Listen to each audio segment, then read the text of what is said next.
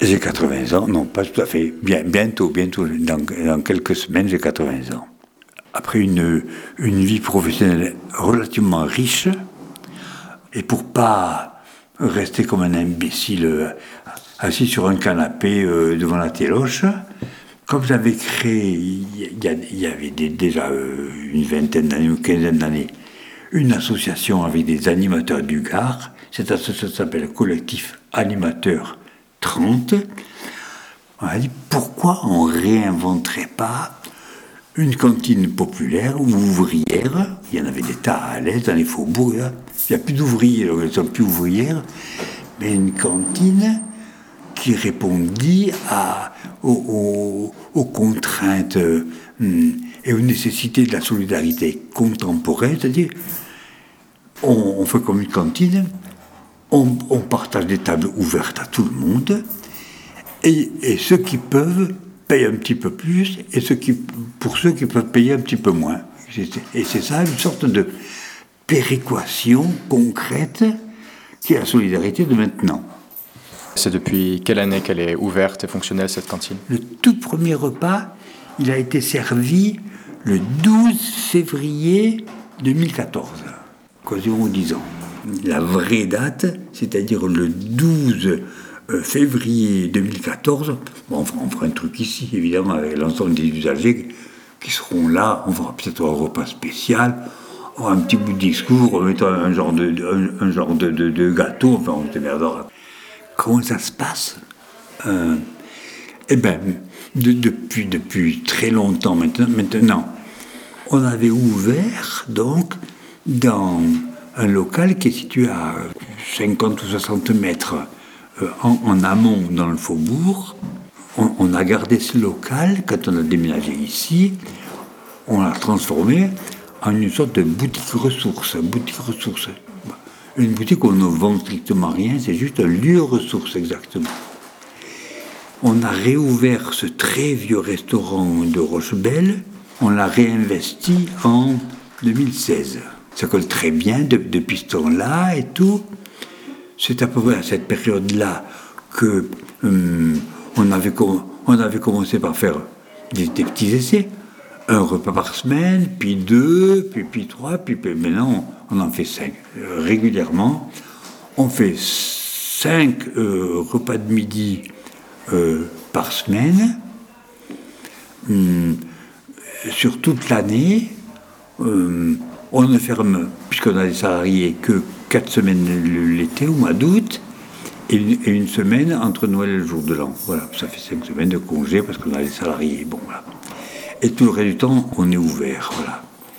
Comme c'est un service très il faut qu'il soit très régulier, on, s'est mis à, professionnaliser le mieux qu'on pouvait une partie, une partie des personnes, parce qu'on a commencé qu'avec des bénévoles, et puis le service civique, mais après, il faut absolument qu'on ait besoin d'une personne salariée à la cuisine, forcément, un coordinateur qui s'occupe des approvisionnements et des machins, des, contacts et tout ça.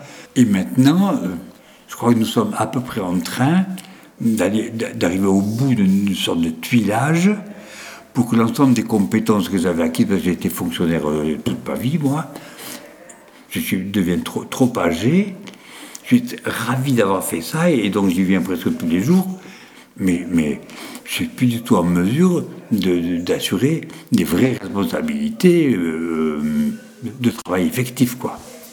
Et donc c'est combien de salariés euh, alors, alors, ah, alors, attends.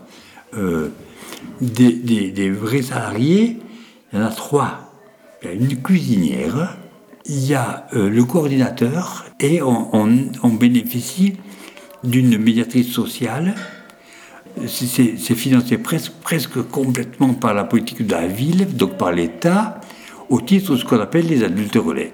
Et c'est extrêmement important pour nous parce que, parce que maintenant, on, vient de sélectionner, de, recruter une, une, fille en adulte relais, qui, qui est Agnès, qui, qui, est née, elle connaît extrêmement bien le quartier, on a déjà travaillé avec elle, elle a travaillé comme animatrice dans, plusieurs associations alésiennes, elle une cinquantaine d'années, elle n'a strictement peur de rien.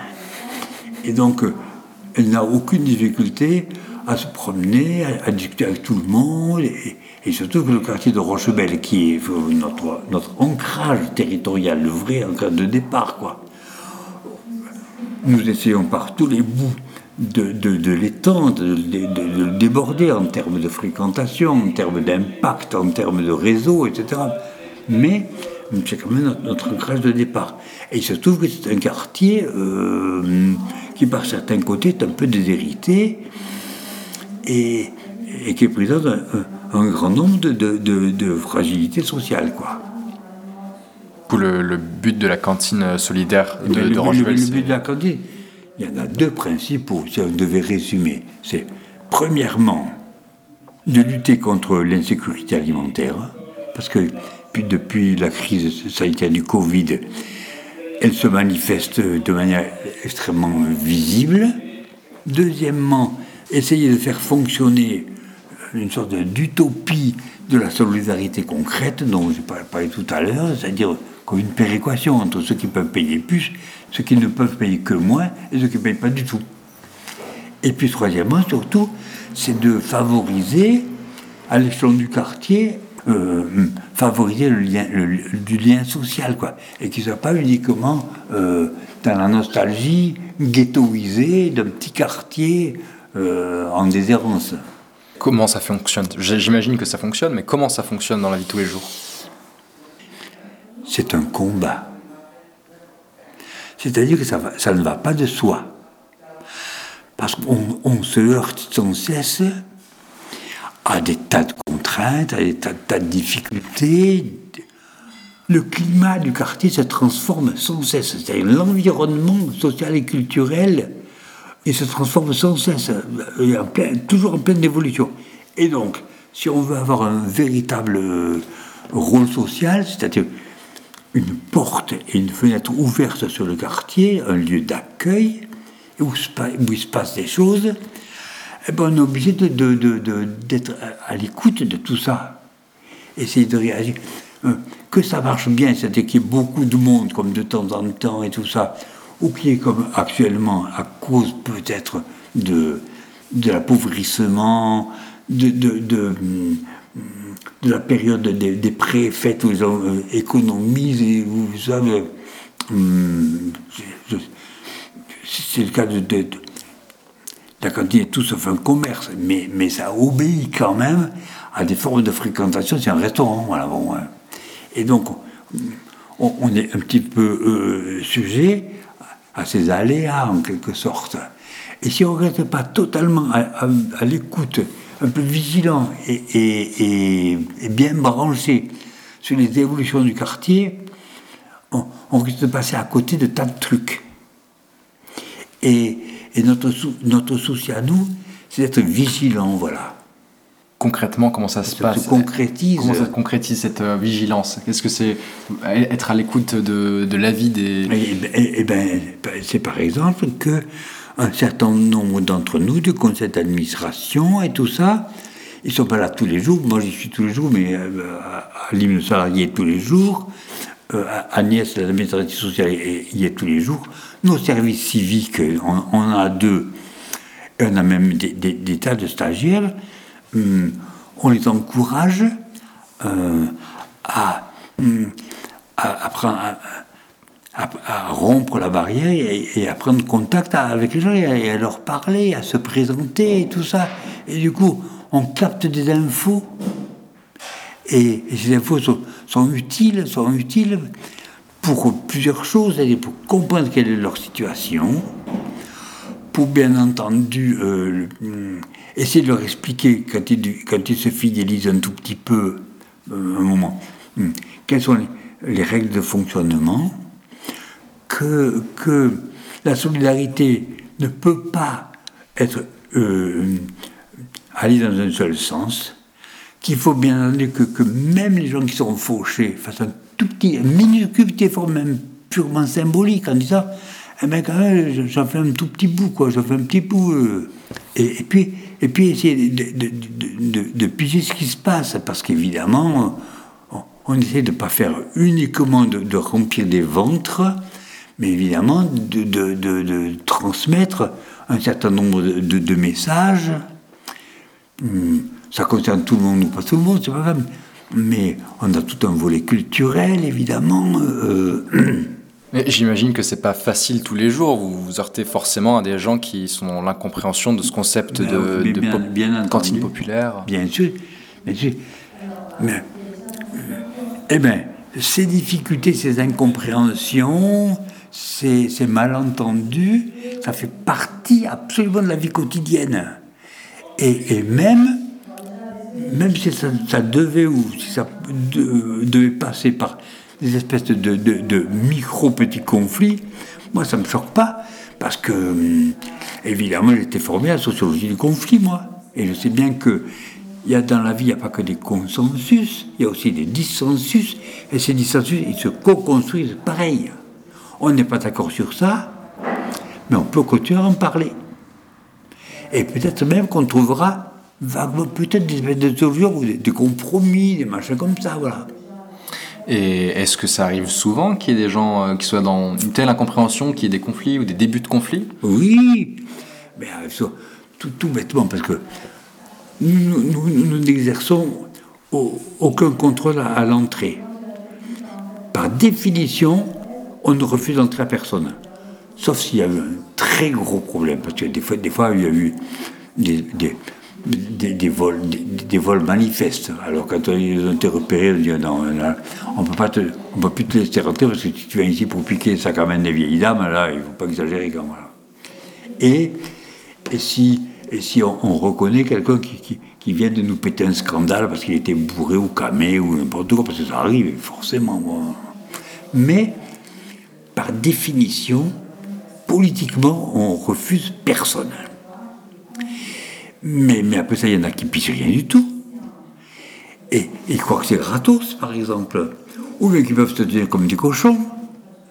Et, et on leur dit, mais, mais attendez, ici, on, a créé ça pour, pour faciliter le lien social. Et pour faciliter le lien social, il faut que tout le monde y mette un petit peu du sien quand même.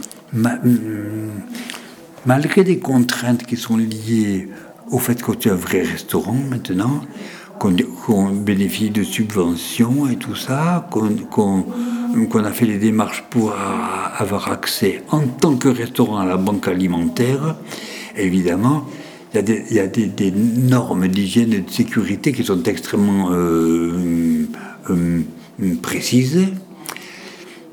Et donc qui, par exemple, interdisent un truc, c'est qu'on on, accepte euh, un petit peu tout le monde qui voudrait donner un coup de main en cuisine. On ne peut pas le faire, tout ça, parce qu'il y, a- des règles très précises, etc., qu'on essaye de respecter. On, essaye euh, petit à petit, etc.